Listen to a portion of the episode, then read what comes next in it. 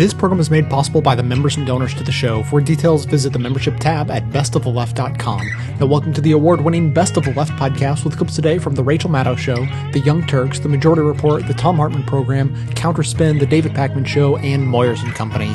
And the thing to remember about the idea of taxing the rich is that it's not punishing success if the rules of the game are rigged, which they are. In March two thousand seven, some of the fine folks at Morgan Stanley were brainstorming via email about what they wanted to call a new product they were working on. It was an investment package, essentially, that they would eventually go on to sell to a Chinese bank. Here are some of the potential product names that were suggested in this brainstorming session by a particular Morgan Stanley vice president. Uh, Flutterfish, two thousand seven, or Mike Tyson's Punch-Out, two thousand seven, or he also suggested Nuclear Holocaust, two thousand seven. No, you don't think that will sell it? Okay, what about Subprime Meltdown, two thousand seven? Or perhaps best of all, the right to the point suggestion of Poop Bag, two thousand seven. Only the Morgan Stanley guy did not suggest poop as the word before bag. He suggested the other four-letter word that means the same thing but starts with S. The reason the Morgan Stanley folks were even jokingly suggesting giving their own products such derogatory names is because they knew it was a poop bag. They knew it was worthless. But they would then go on to start selling that thing for a price that would not indicate that it was worthless. This kind of scam is at the center of why our financial system collapsed. Wall Street was selling things for prices that did not reflect the value of those things at all. But here's the thing. That was not supposed to be allowed to happen. You're not supposed to be able to sell financial products for way, way, way, way, way more than they're actually worth. Somebody is supposed to be in charge of making sure that the value of investments is at least reasonably related to the price that is put on them. In fact, not just someone, there is a whole industry, there's a whole part of the financial sector whose job it is to do that. They rate financial products. They give them ratings to help guide consumers as to what they are worth. They issue ratings. They are the ratings agencies. And they are central to the reason Wall Street cratered. The American economy didn't crater like it had been hit by an asteroid because people were investing in companies that didn't pan out. It wasn't that kind of a collapse. It wasn't that there was a war somewhere and suddenly nobody could get any oil or something. That was not why we had a financial collapse. We had a financial collapse because of fakery. We had a financial collapse because people were buying and selling things at prices that were totally, totally fake. And the people who were selling them knew it. It was a con game that everybody was in on. And when everybody finally had to acknowledge that the actual value of these things that they had been trading at these inflated prices was not the value they had been trading them at, when everybody finally had to admit what the real value was of these things they'd been buying and selling, everything collapsed.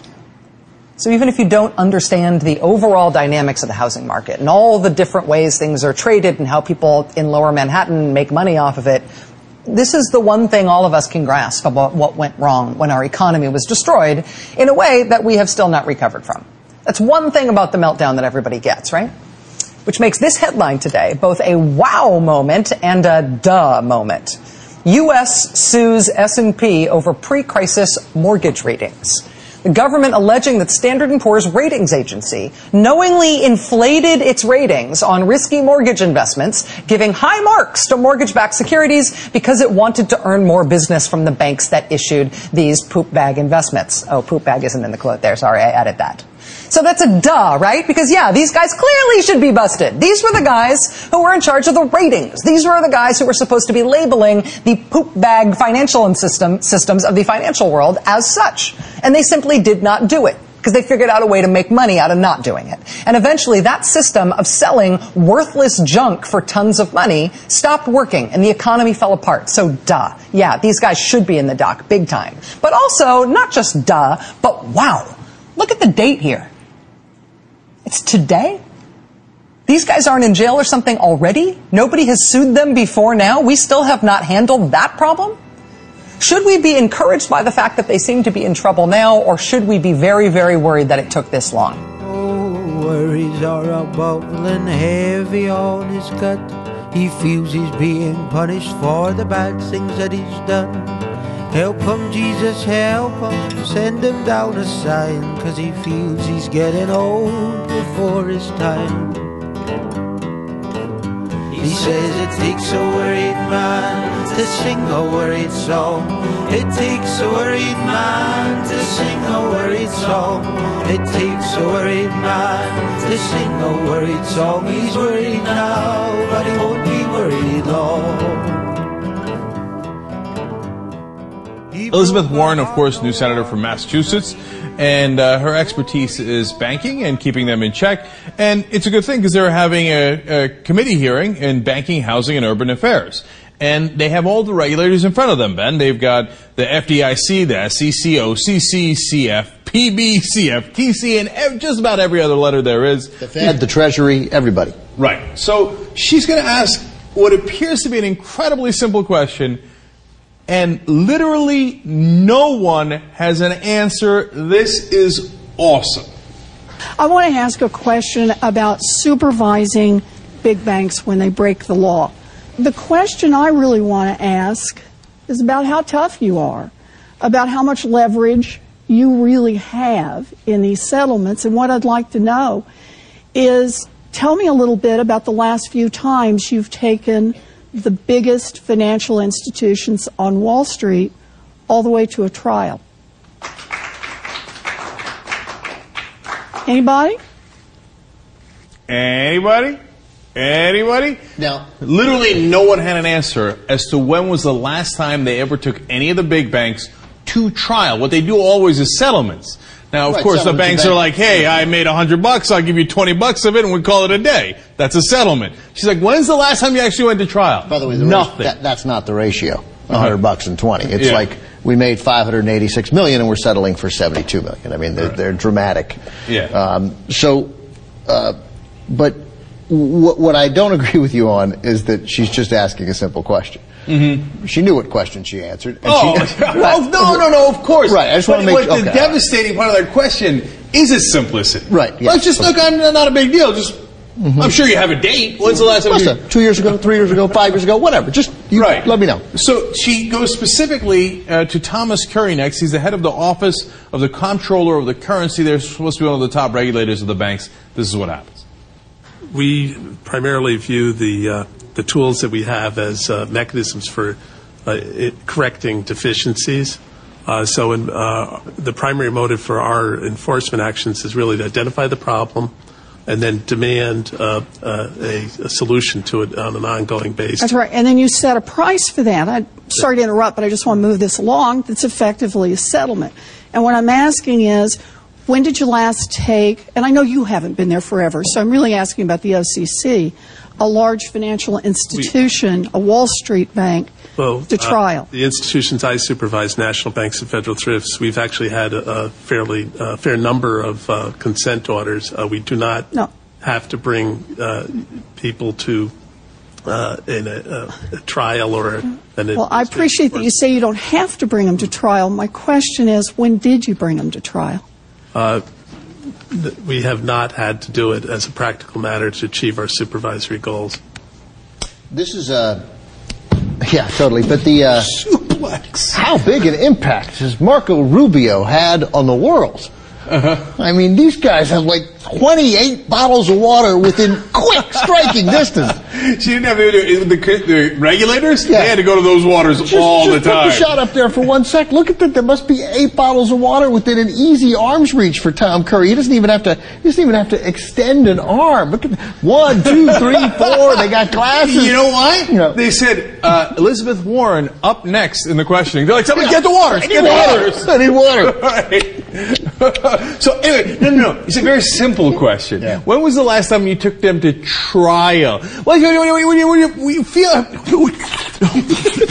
we feel like we didn't have to take them to trial. Oh, really? Huh? And I'd love to if she had asked the follow-up question. Now, when do, where did you last work? And you know what I'm saying? Because almost all those people you work either as lawyers oh, I didn't even get or that. lobbyists I, I, I... or actual bankers for the financial industry.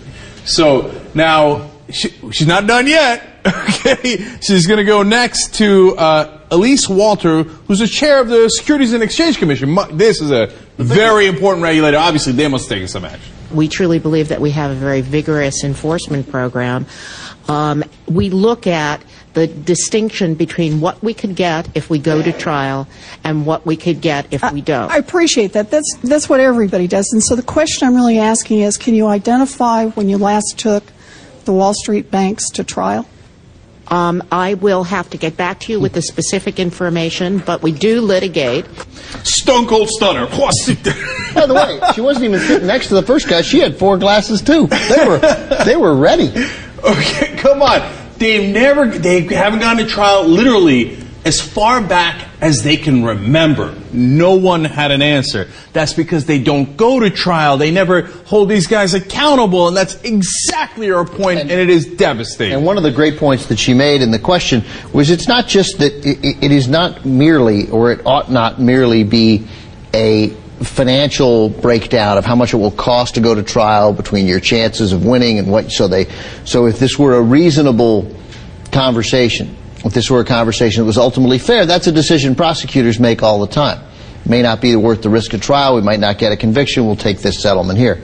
But what happens when you go to trial is you open yourself up to discovery. And there just becomes this mountain of evidence that you Great don't point. get when you make this settlement. And I think we edited it down. She mentioned that in her sort of opening remarks before she asked the, the, the question. The person who mentions that often is Elliot Spitzer, because he was a guy who actually took them to trial. And he's, then you discover all the things, their emails, their correspondence, and you get the evidence. And then if you're an actual prosecutor who cares to do their job, then you're going to go after the lower-rung guys. They lead to the middle-rung guys. They lead to the executives. Those are the guys making the decisions. And so that's how you do it if you actually wanted to take action against the banks. Now, one last thing she did here is a statement that's really important, because they say, oh, man, we, we, we did other things. I mean, we didn't have to take the trial, right? She said, but look at the contrast between what we do with the bankers and what we do with the little guys. We've got multiple people here. Anyone else want to tell me about the last time you took a Wall Street bank to trial? You know, I, I just want to note on this. There are district attorneys and U S attorneys who are out there every day squeezing ordinary citizens on sometimes very thin grounds and taking them to trial in order to make an example, as they put it. I'm really concerned that too big to fail has become too big for trial. That just seems wrong to me. For example, one of the people that she might be referring to is Aaron Swartz, who's Uh, you know, funeral services that was, she went to. One of her constituents. Yeah, and, and he's a guy that uh, had, according to the government, hacked into uh, the private company's files. In fact, the re reality is he didn't hack into it. He had a contractual agreement with them. He might have violated the contractual agreement and downloaded too many documents, right? But they said... They, they request, the government did thirty-five years in prison for that. Now, were they really going to send him to prison for thirty-five years? Probably not. But they threw the book at him. And they said, you could go up to jail for thirty-five years for violating a private contract on a terms of service. So her point is, if it's a little guy that has no power, you're perfectly happy to go to trial, and you do it all the time. You mentioned power. What they did with Aaron Swartz was flex their prosecutorial power. That's what they do literally every day. Ten times a day in big prosecutors' office, federal prosecutors, state prosecutors. They flex their power and they intimidate people. What they did not, what, what I can, what seems to me, and I'm sure you agree, to not happen one time, is they haven't flexed any power. They never intimidated. Instantly, this became a process of, all right, let's start haggling here, and we're going to settle up on it, and we're going to end up with a number and some some activity that you have to participate in to make whole the people who were defrauded. Right, and the point is, they want to make an example out of some people on the when it's a little guy, right? And they say, well, we had to do it so that other people uh, understand the lesson. So what does it mean when they don't want to make, make an example out of the banks? What lesson do people learn? Well, the banks learned the lesson. It's going to be okay. At most, you're going to have to give a small percentage of your ill-gotten profits back to the government, but they're never going to make an example out of you. You're never going to jail, and go ahead and keep doing exactly what you're doing.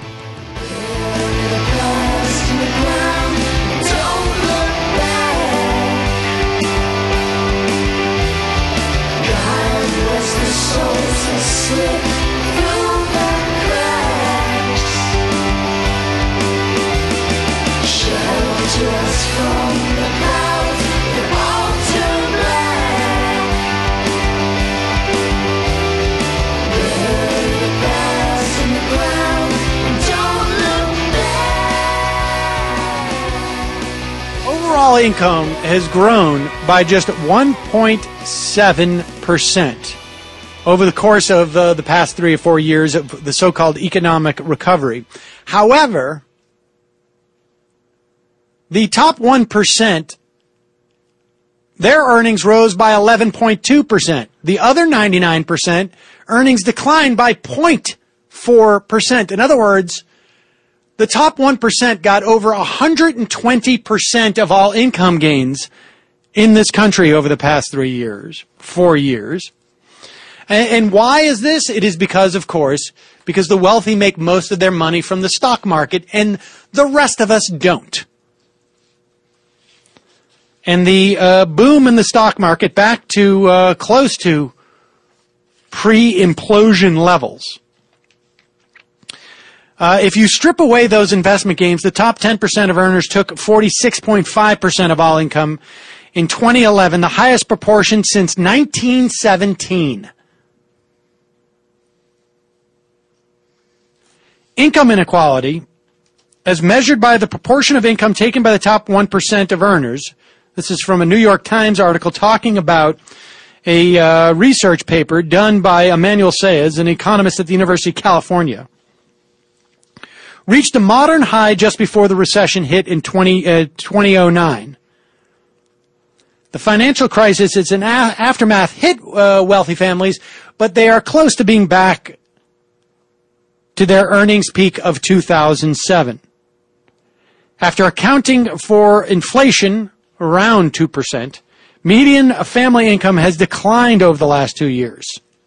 In twenty eleven, it stagnated for the poorest and dropped for those in the middle of the income distribution. So, with that in mind, we also know that uh, from our conversation with Duncan Black at Atrios uh, last week, about the um, the failure of four oh ones, of defined contributions but not defined benefit pensions, to fulfill the promise of providing for people in their retirement. The Washington Post has a story. For the first time since the New Deal, a majority of Americans are headed toward a retirement in which they will be financially worse off than their parents. The economic downturn destroyed forty percent of Americans' personal wealth. So for those of you who want to put your, uh, want to privatize Social Security in part or fully and put it into the stock market, do you need any further evidence of the folly of that policy than what is happening right now? According to a, a Senate report and the Center for Retirement Research, fifty-three percent of American workers thirty and older are on a path that will leave them unprepared for retirement. That marks a sharp, a sharp deterioration since two thousand one, when thirty-eight percent of Americans were at risk of declining living standards.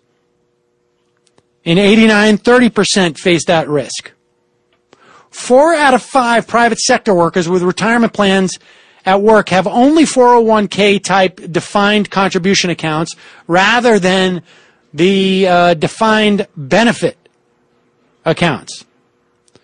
Numerous studies have found workers with defined contribution accounts often put aside too little money, make too money in many withdrawals, or employ the wrong investment strategies to save enough for old age. So if you're not wealthy enough to get a financial advisor, assuming that financial advisor is not a charlatan, which is a big assumption, if you're just an average American, four oh one k plans simply do not work for what they're supposed to do.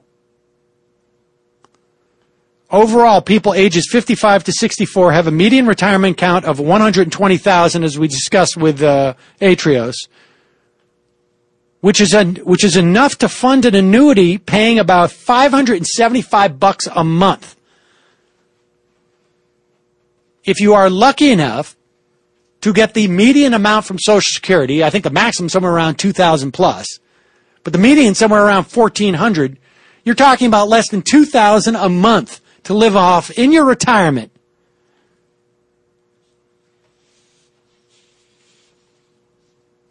and suffering the biggest amount of inflation of any American because, of course, you're paying for skyrocketing drug prices and skyrocketing medical costs. The government grants at least eighty billion dollars a year in tax breaks to, rec- to, to encourage retirement savings in four oh one k type accounts. However, and this is going to become a, this is a surprise for you. Surprise, surprise. The biggest benefits go to upper income people who can afford to put aside the most for retirement. Someone making two hundred thousand dollars a year and contributing fifteen percent of pay to retirement account, that's thirty grand a year. Good luck with that. Is making a seven thousand dollars subsidy from the federal government in the form of a tax break, whereas workers earning twenty thousand dollars making the same fifteen percent contribution would get nothing because they don't earn enough to qualify for a deduction. Someone making fifty grand making the fifteen percent contribution,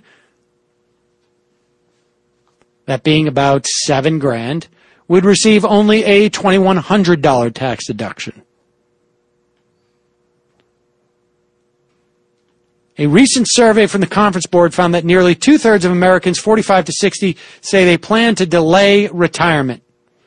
Two years earlier, forty-two percent said they would uh, they would work longer. In other words, more and more older Americans are realizing that they're not going to be able to retire. And yet, you have old man Simpson Bowles in Washington calling them all teat suckers. Two guys who haven't held elected office since the nineties, who are making forty grand per appearance, telling people that we don't need Social Security. They're going around saying that these people who need Social Security are all teat suckers. Unbelievable.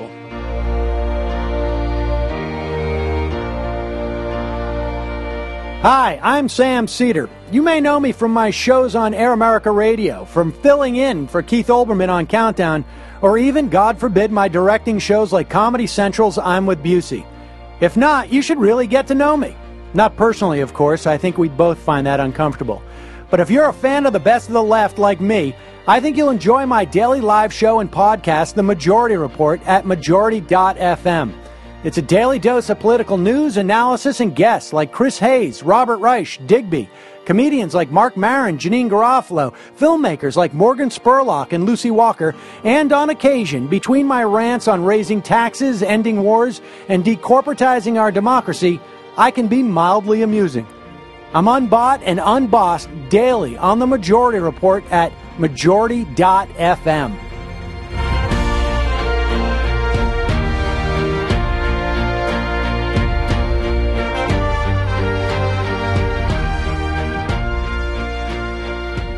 It's uh, the eightieth anniversary of F D R being sworn into office, and here is uh, clip number one, Shano. Here's something that he had to say on this day eighty years ago as he was first becoming president after three years of Republican austerity brought this country to its knees. This is preeminently the time to speak the truth, the whole truth, frankly and boldly. Nor need we shrink from honestly facing conditions in our country today.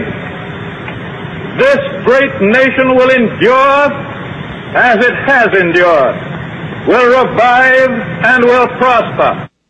Yeah, there you go. And we did. Because F D R came in and he said, you know, this Republican stuff that they've been promoting for the last three years, that they've been doing ever since the nineteen twenty election when Harding ran on the campaign platform of more more government, more business in government, less government in business. That worked out really brilliantly, didn't it? I mean, it's just like when Reagan in nineteen eighty-two or eighty-three deregulated the S N Ls. What happened in eighty-six? They crashed. So Harding deregulates business in, in uh, nineteen twenty-one, drops top tax rate from ninety-one percent down to twenty-five percent. Boom! Hot money hits the marketplace. You get the Roaring Twenties. The Roaring Twenties was a giant bubble of speculation, stock speculation, land speculation, commodity speculation, particularly land speculation. And that bubble burst, the land bubble burst in twenty-seven, followed by the commodity bubble bursting in twenty-eight and the stock market bubble bursting in twenty-nine. Things moved a little slower back then. Although our land speculation bubble burst in two thousand six. It was uh, late two thousand six. It was the third quarter of two thousand six.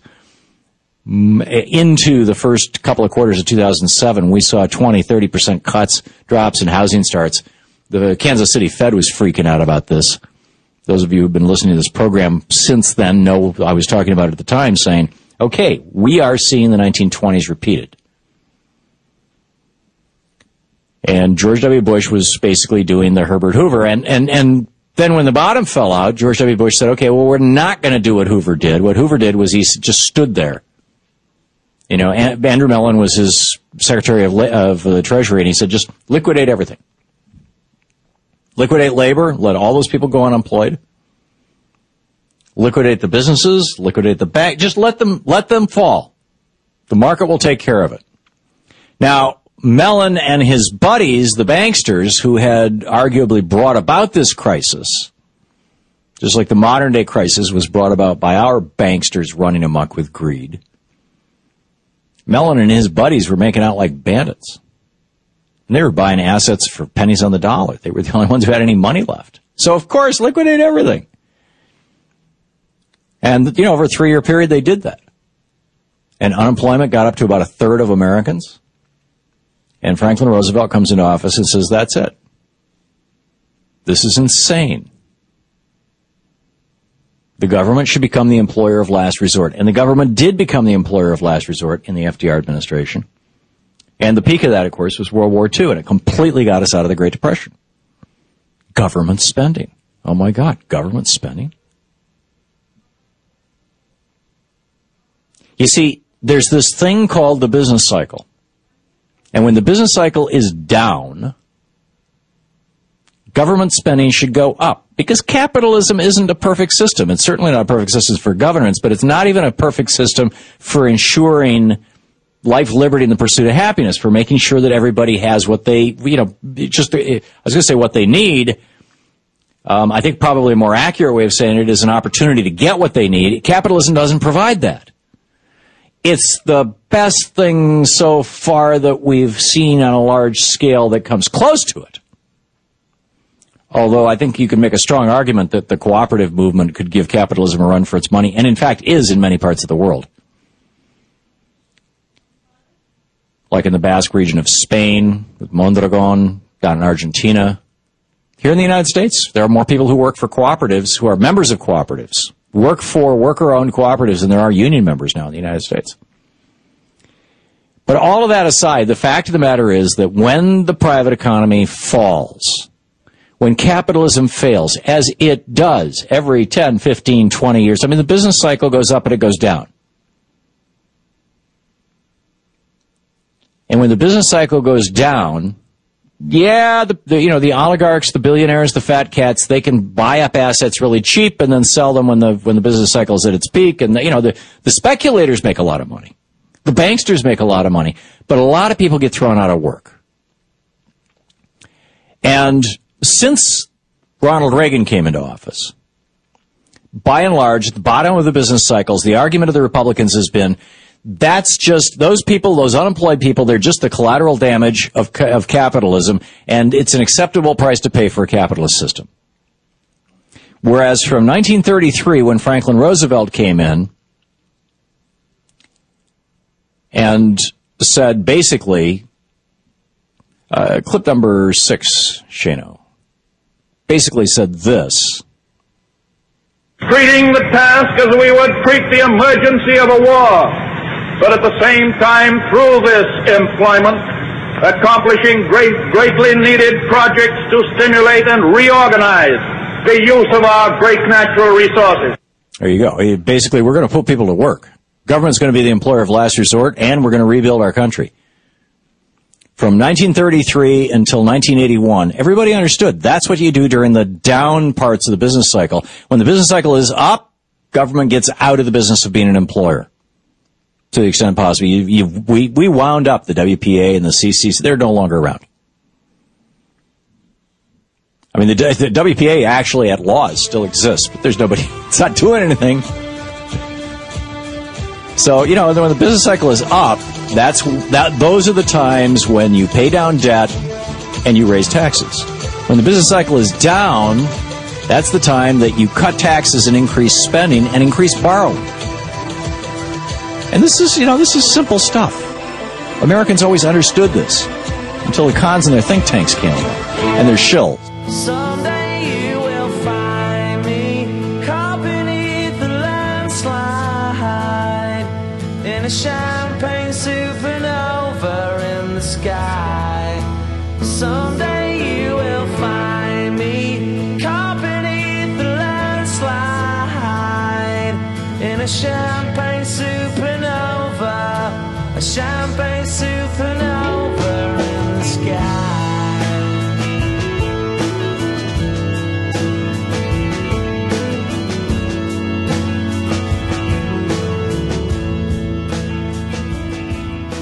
Bloomberg, great report on uh, an analysis done by uh, two folks, Kenichi Wada, who uh, was at the International Monetary Fund, so you know he's not playing, and Beatrice Weeder DiMoro from the University of Mainz. What was their analysis on? Well, how much of an advantage does do, too big to fail give the largest banks in America? Now, here's what they mean by that. It is a reality that since the banks that are the largest in the country Are, did get bailed out, and the perception is that they will get bailed out again, they can actually borrow at lower rates. Isn't that amazing? So if you're a smaller bank, sad day for you, you got to pay more than the biggest banks. But the biggest banks aren't actually rewarded for their success. They're rewarded because the government will bail them out every time they fail. So now everybody knows that. The question was, how big of an advantage is that? And that's what they did the study on, the two people that I just mentioned. And here's what they found out. That the big banks, because of too big to fail, can borrow at zero point eight percentage discount. So let me give you an example. I mean, it's an easy one. Let's say a regular bank, a smaller bank in your local town, et cetera, can borrow money at five percent, and then they lend it out at a different percentage, and that's how they make their money. They lend it out at eight percent, they make the three percent difference, as an example. Now, if they can borrow at five percent, the big banks can borrow it at four point two percent. zero point eight percent less, because it's they're seen as less of a risk because the government will bail them out. So you think zero point eight percent, what difference is it? That's a tiny bit, right? So their analysis shows that over a year, that taxpayer subsidy, in essence, comes out to eighty-three billion dollars. eighty-three billion dollars a year. Now, are you ready for this? It turns out that is about the same size of their profits. So if they didn't have that too big to fail subsidy, and they paid the same interest rate as everybody else, they wouldn't make any money. Those geniuses over there in the big banks, the only thing that they figured out that is smart is you bribe government officials, and then they give you this tremendous taxpayer subsidy. Otherwise, their businesses suck. They're not even making any profit. Well, all those mega capitalists, the geniuses that run the world, the masters of the world, right? Do you know that that taxpayer subsidy also equals about three percent of all of the taxes that we pay? So every dollar that you pay, three cents of that goes to the bankers for no reason. For the bailouts, which the American people hate, whether they're Democrats, Republicans, Libertarians, it doesn't matter. We all hate those bailouts, and they get three percent of all our tax dollars anyway. Now, how do they do that? Well, the one thing they did figure out right was, ooh, legalized bribery. Open season in America. So, in twenty eleven to twenty twelve, total giving by the financial industry, now that includes insurance, real estate, et cetera, six hundred forty million dollars spent in lobbying. Now, as you can see, of course, the lion's share went to Republicans. And it's not just contributions to Democrats and Republicans, but it's also uh, the, to the super PACs, the so-called independent uh, political action committees, et cetera. When you total it all up, six hundred forty million six hundred fifty-five thousand eight hundred seventy dollars. Now, you think they spent six hundred forty million dollars doing legalized bribery for their own health? They spent that money so they can get back eighty-three billion dollars. And eighty-three billion dollars goes to the top banks. That's not even all the other industries, the real estate, insurance, et cetera. They get different kinds of advantages and tax loopholes, et cetera, out of our government. Best investment you can make, man, is bribing U S politicians. Now, it's a lot of money to put in six hundred forty million dollars. You get back eighty-three billion dollars, that's an awesome deal. Of course, for the robbers. For us, we get screwed royally. And one last part of this, what happened? I thought conservatives wanted free markets. What kind of a free market is this, where the government bails you out, and then afterwards you get this artificial advantage because you know the government will bail you out again? And then you crush the little guy, and you don't have free markets, you don't have fair markets, you don't have fair competition because of government subsidies. If they were actually conservatives, if they were actually libertarians, they would hate this more than any other government policy. The reality is, of course, the Republican politicians are totally bought lock, stock, and barrel for the exact reason that I just showed you. They get the lion's share of all those donations. And if you're an actual conservative and you believe the Republican Party has your best interests in mind, I got a bridge in Brooklyn to sell you. You're nuts. And they've been using you as a sucker all this time to get the money over to the banks.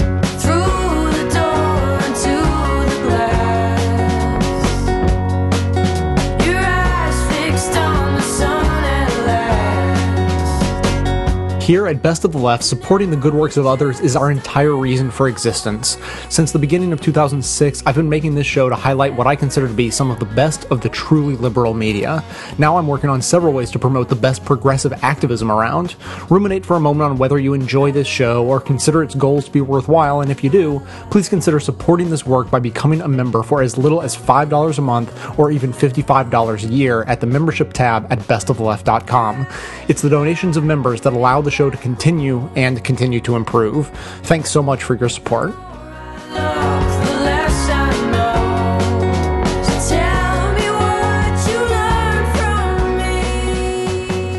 The early headline on a New York Times story on February seventh was, "Millionaires Consider Leaving California Over Taxes." At some point, they changed that headline, possibly because there's nothing in the article to support it.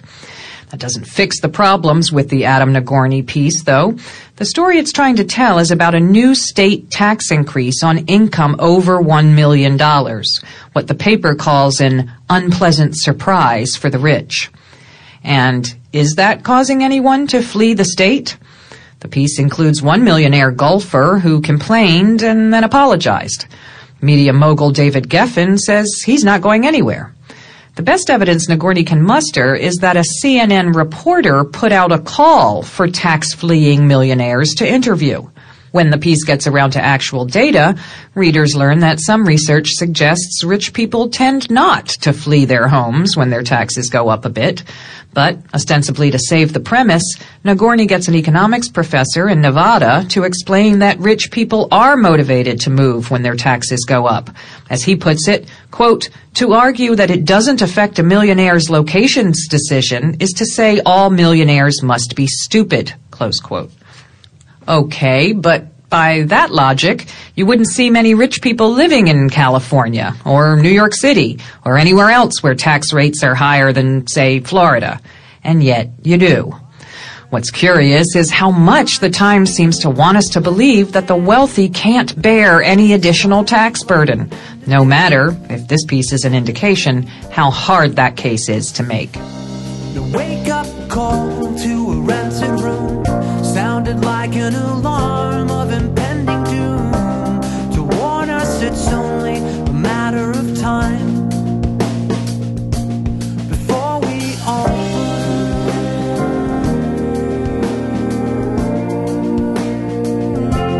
Before we all burn.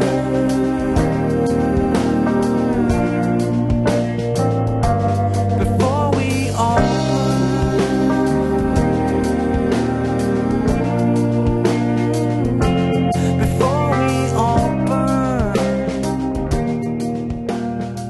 Hoarding money. Thom Hartmann has been talking about this.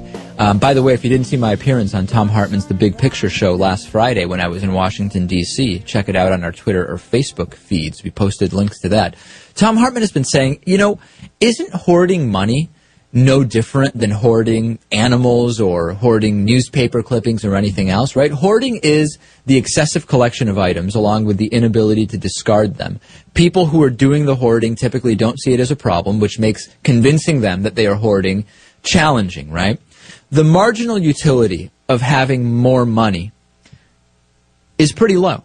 For someone who is very, very rich, and I'm not talking about, I'm not even talking about people who are making a million dollars a year. I'm talking about the top, top rich people, and there are a lot of them, right? The top very small percent, but there are a lot of these people because this is such a big country. They're, they're just putting that money away, right? The marginal utility of having that additional money stored uh, is basically zero. It's almost nothing. They're not spending the money. They think that they need it. Could we not make the argument that it is a compulsive type of behavior similar to somebody who just, is just hoarding one hundred cats in their house? Uh, they certainly don't need them, and the marginal benefit is zero, and uh, uh, or, or newspaper clippings or old dolls or anything else. Lewis? Well, I think one of the major differences here is pretty obvious. Money takes up no space, right? Okay. Money takes up zero space, so no matter how much you have, it's not going to physically overwhelm you or any space that you might own. Do you see that, Natan, as a material difference here? The fact that the money doesn't physically take up space when we're talking about the psychology of it?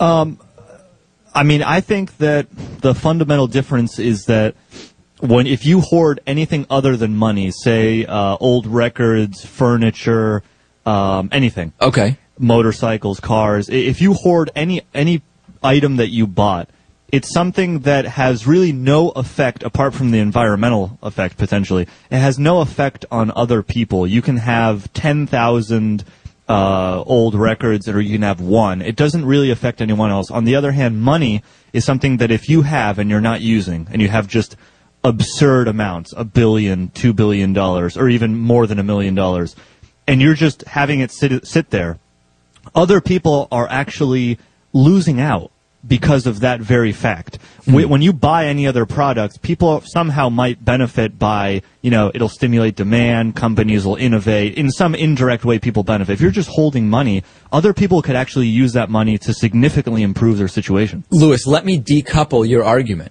Let's say we didn't yet have electronic bank accounts where money is deposited and it has absolutely no physical repercussion. Let's say we were in a time where it was coins. It was silver coins, gold coins, whatever, and the money did have a physical component. Then would hoarding money above and beyond what you could ever possibly need be considered similar to hoarding cats or old newspaper clippings? I think it would be, at least uh, in a lot of people's minds.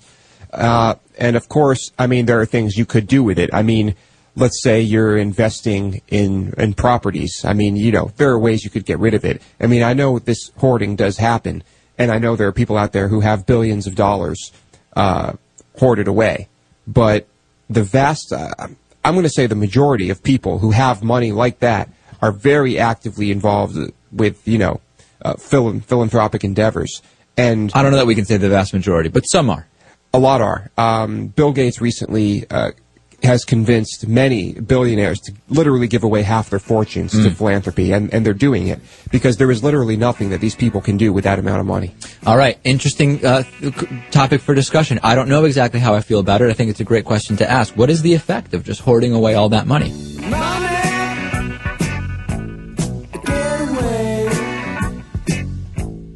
As an anti-consumerism advocate, I'd like to encourage you to shop less, don't buy things you don't need, and only buy the necessities from local, independently owned businesses.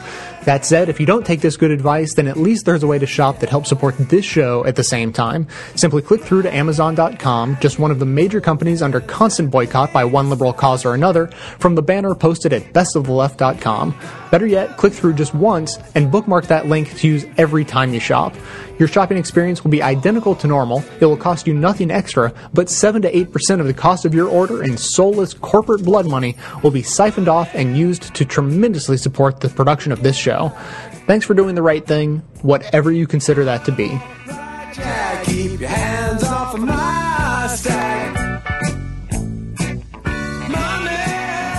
Money. The Swiss.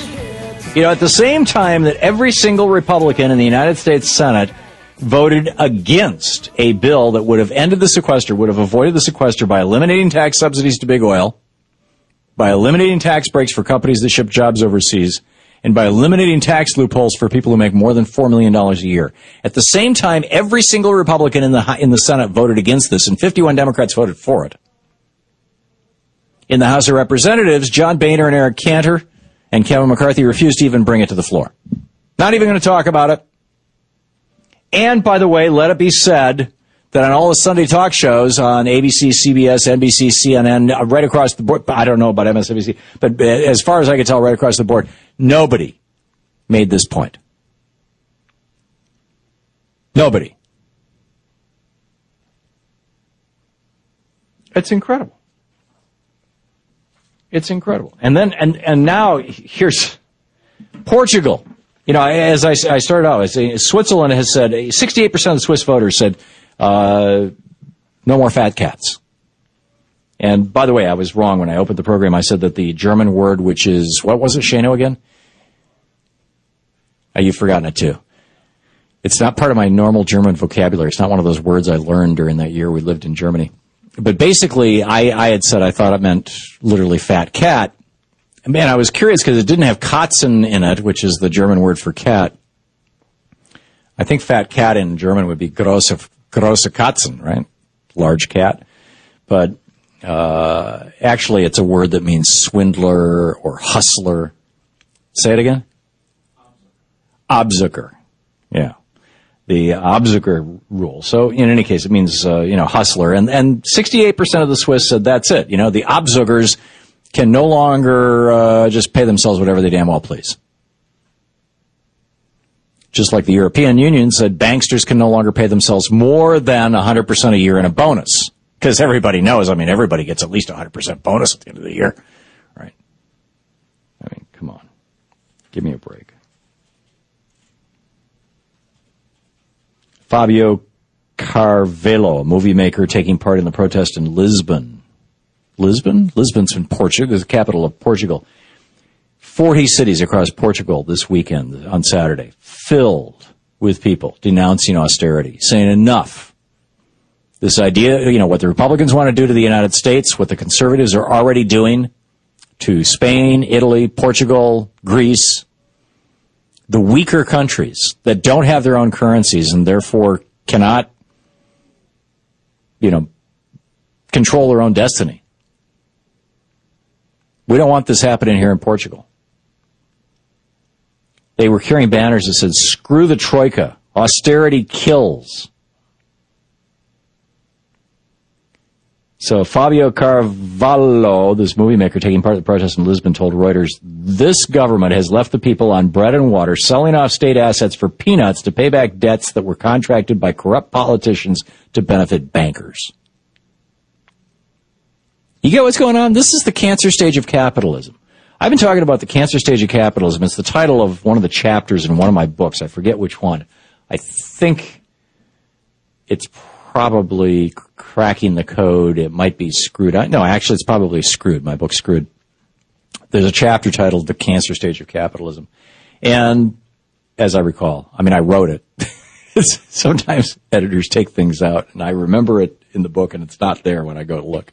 But in any case, this is what happens. This is what Karl Marx diagnosed in Das Kapital. Now, I can't give you that chapter and verse. I studied it when I was a teenager, and that was a long, long time ago. But the essence, here's the essence of it. In an economy that is controlled by, in a, in a laissez-faire capitalist economy, where capitalists control the economy, and capitalists, by and large, control the referees of the game of the economy, in other words, the government, you will eventually end up with a small handful of oligarchs who own everything, and everything else will crash. Thus, the cycles of capitalism.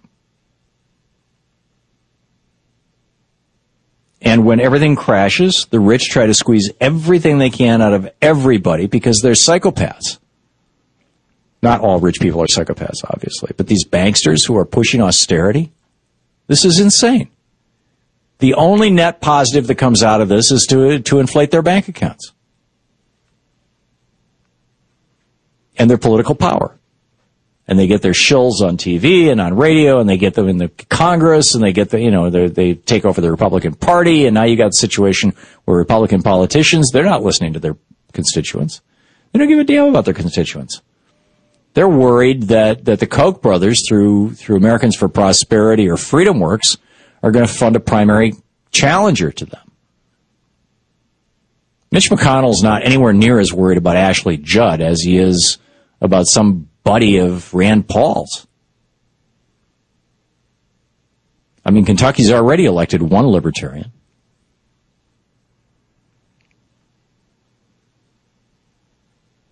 This is this is the problem. This is what you what we are looking at. You know, cancer is when a couple of cells rise up and say, we're going to take all the food.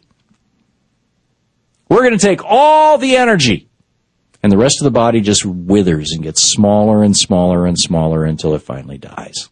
That's how people die of cancer, is the cancer consumes all the life force of the body. Because cancer cells grow really fast and they live forever. And that's when you hit this cancer stage of capitalism, the society is on the edge of death, or the, at least the economic system. And it seems, if you look at these eighty-year cycles that I was talking about, it, it seems that we just have to go through the damn crash, get it over with, learn our lesson. And, you know, you would think it would be bad enough right now that Americans would be learning their lesson, but this time the capitalists are doing something, the oligarchs are doing something that they didn't do eighty years ago, and they didn't do one hundred sixty years ago, and they didn't do two hundred and, well, what would that be, two hundred twenty years ago. They are funding public opinion. They are, they are running these think tanks so that people like writers for the Associated Press, this Stephen Ohlemacher, are writing op-eds for the for the Associated Press talking about, oh, the poor rich, they're paying higher taxes than ever before. Well, they're making more money than ever before.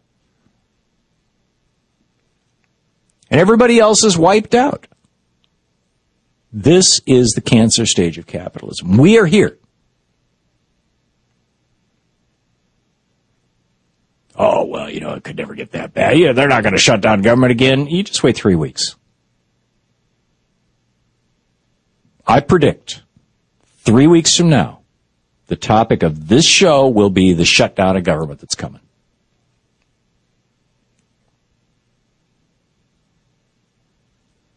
And that's on top of the cuts that they've already got. And, and, you know, and they say, well, Obama got his tax raise.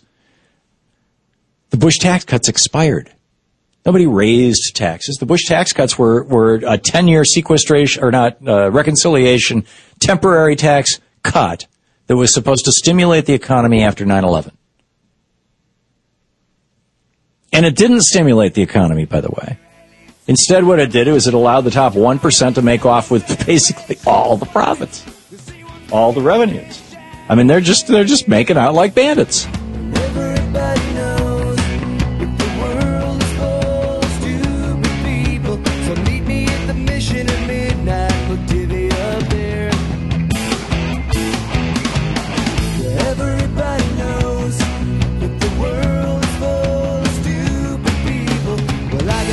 So I'll keep the pesos, yeah, and that seems fair.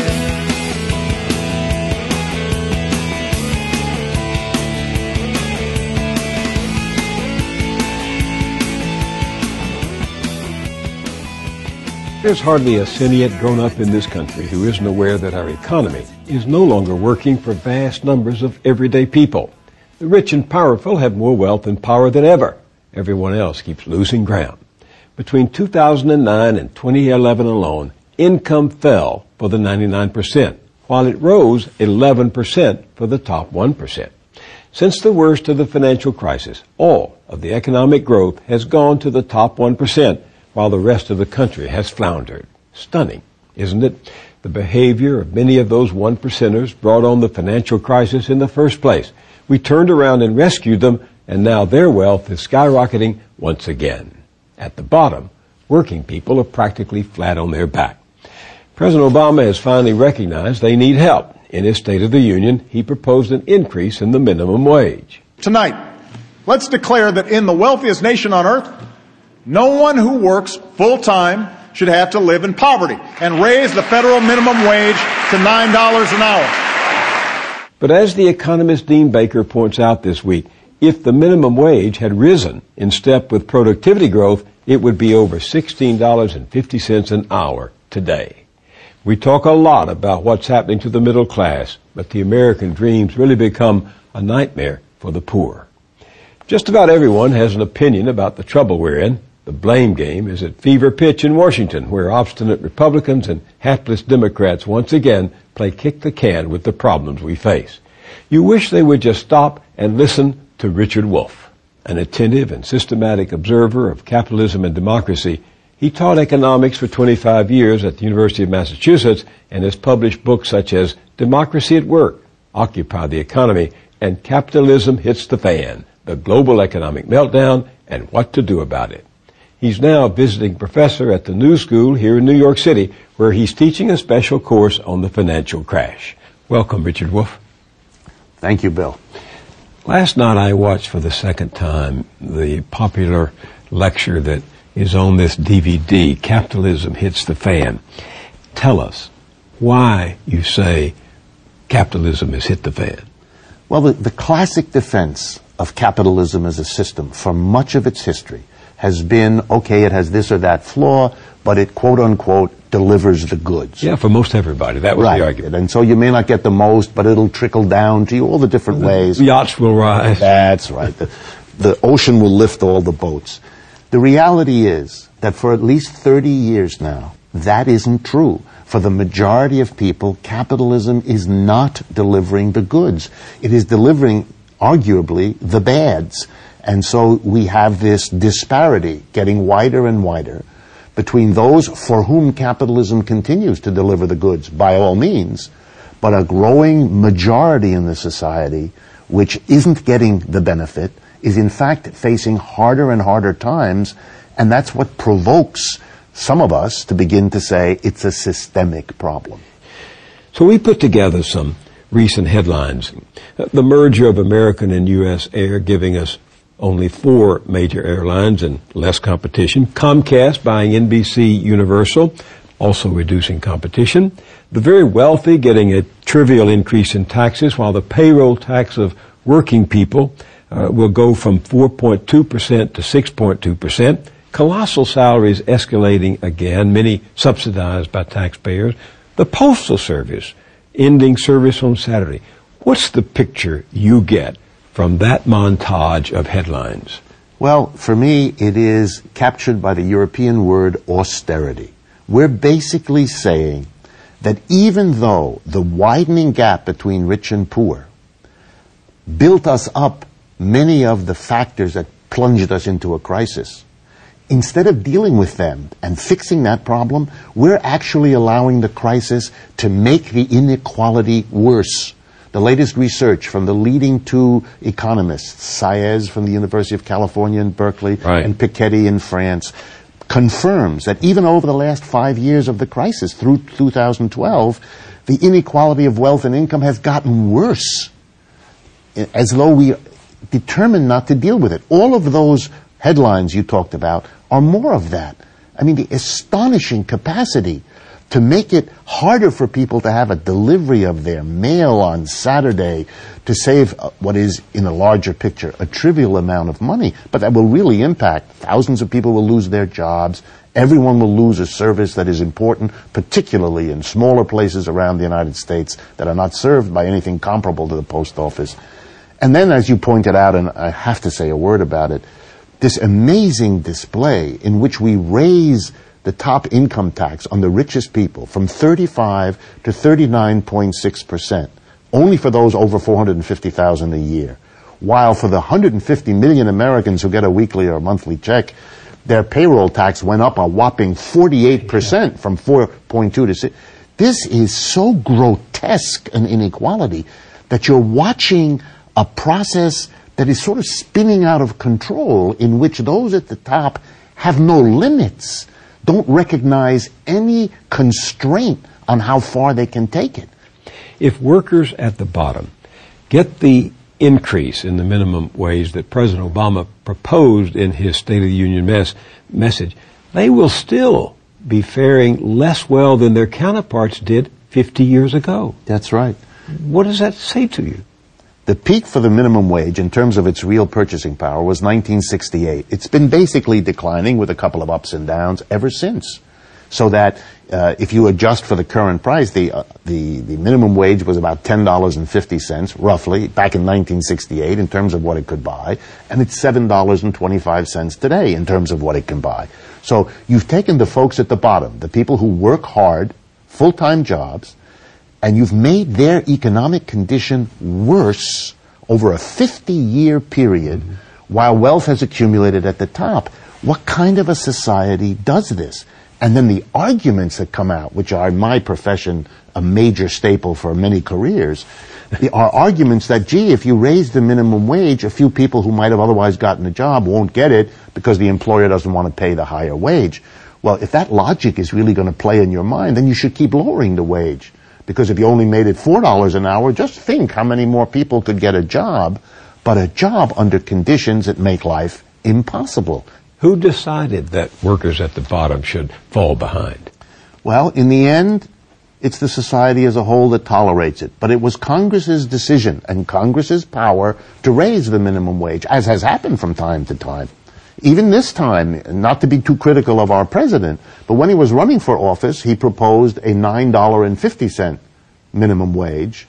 Here we are in the beginning of his second term, and something has happened to make him only propose a nine dollars minimum wage.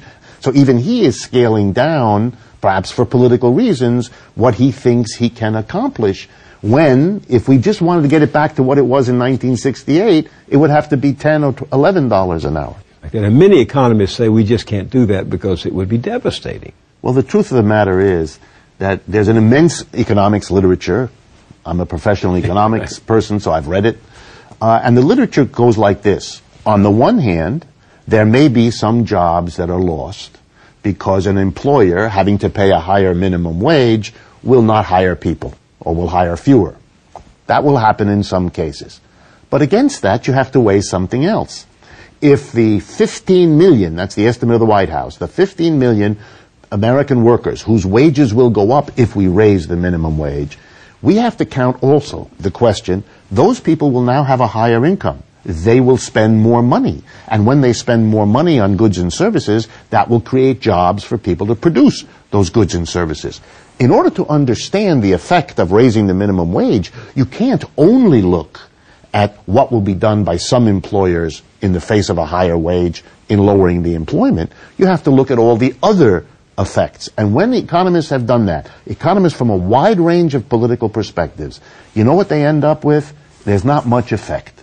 In other words, the two things net each other out, and so there isn't much of a change in the employment situation overall. To which my response is, okay, let's assume that's correct. At the very least, though, we have transformed the lives of fifteen million American working people and their families from one of impossible to get most of what America offers to a situation where at least you're closer to a a decent minimum life. Are you suggesting then that there is no economic reason why those at the bottom should not share in the gains of economic growth? Absolutely. There is no economic reason. And in fact, I would go further. We know, for example, that the lower the income of a family, the more likely it is to cut corners on the education of their children because they don't have the resources.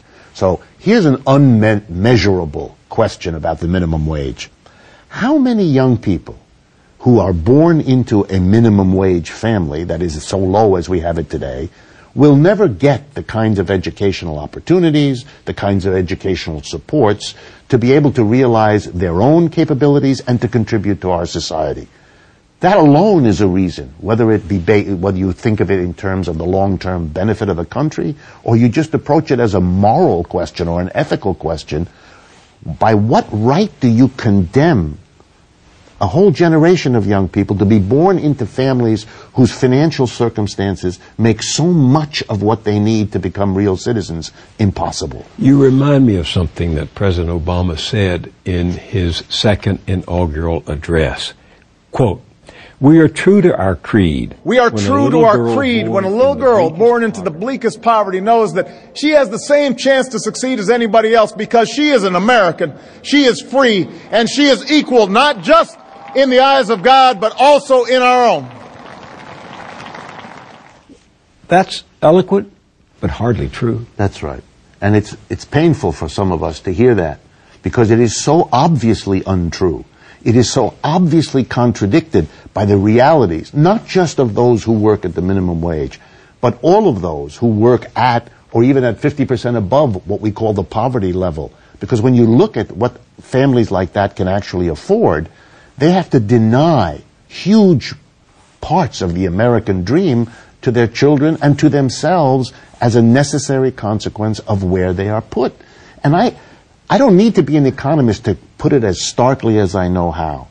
We can read every day that in the major cities of the United States, apartments are changing hands for ten, twenty, thirty, forty million dollars. People have enormous yachts that they cruise. That we all see it. We all know it. We even celebrate it as a nation. How does that square with millions of people in a position where they can't provide even the most basic services and opportunities? We don't have equality of opportunity because there is no shortcut. If you want equality of opportunity, you're going to have to create equality of income and wealth much closer to a, a genuine equality than anything. We're, we're going in the other direction. And I, so I agree with you. It's stark if our president talks about something so divergent from the reality. When study after study has exposed the myth that this is a land of opportunity, how does the myth keep getting perpetuated? Well, my wife is a psychotherapist, and so I ask her that question often, and here's what she says to me. Often, people cling all the harder to an idea precisely because the reality is so different and becoming more different. In other words, I would answer, the myth of equal opportunity is more attractive, more beautiful, more something people want to hold on, the more they know it's slipping away. And they would like to believe that this president or any president who says it might somehow bring it back. When you say that there's no economic argument that people should be kept at the, uh, should not share in the gains of economic growth, the response is, well, that's what the market bears. Well, you know, in, in the history of economics, which is my profession, uh, it's a standard play on words. Instead of talking about how the economy is shaped by the actions of consumers in one way, workers in another way, corporate executives in another way, we abstract from all of that and we create a myth or a mystique. It's called the market. That way you're absolving everybody from responsibility. It isn't that you're doing this, making that decision in this way. It's rather this thing called the market that makes things happen. Well, every corporate executive I know knows that half of his or her job is to tweak, manipulate, shift, and change the market. No corporate executive takes the market as given. That may happen in the classroom, but not in the world of real business.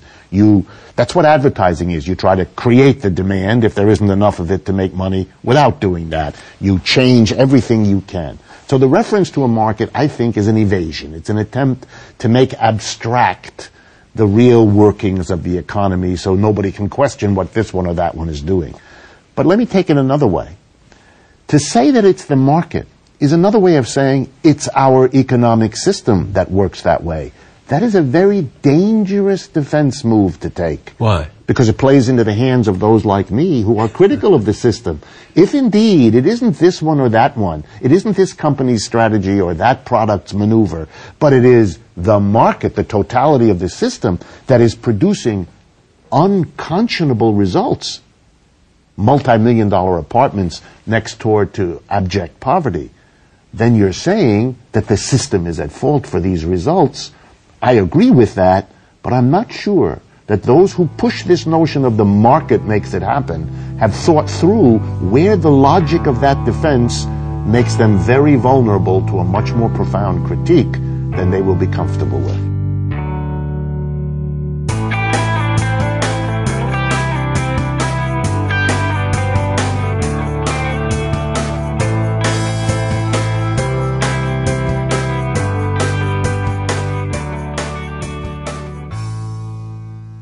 Thanks for listening, everyone. So once in a while, not very often, but on occasion, I will make a show that, you know, I think is pretty okay, and I put together some clips, and it's longer than it should be, but I cannot for the life of me bear to pull any individual segment or portion of the show out, and so it ends up being longer than it should be, and we all just have to live with it.